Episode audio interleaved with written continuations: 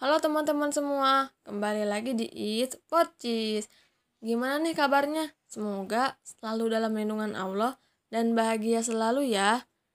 Perkenalkan, nama saya Azizah Nahila Salsabila. Nah, Alhamdulillah pada kesempatan kali ini aku mau ngasih sedikit nih trik and tips di kehidupan sehari-hari. Nah, langsung aja kita ke masalah-masalah di kehidupan sehari-harinya. Nah, pada kali ini, pada masalah yang pertama mengenai gerombolan semut nih yang terkadang suka ada di setiap ujung-ujung lubang rumah. Nah, gerombolan ini bisa kalian atasi dengan meletakkan mentimun di dekat lubang semut, semut tersebut.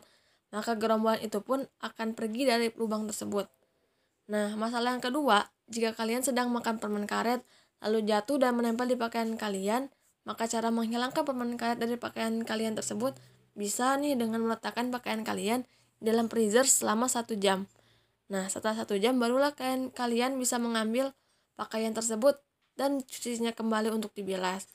Nah, pada masalah yang ketiga, jika kalian sedang menulis, lalu tiba-tiba pulpen kalian bocor nih, dan mengenai pakaian kalian, ataupun karena tertumpah tinta yang banyak, maka cara menghapus tinta dari pakaian tersebut bisa menggunakan pasta gigi dan dibiarkannya kering lalu dibilas.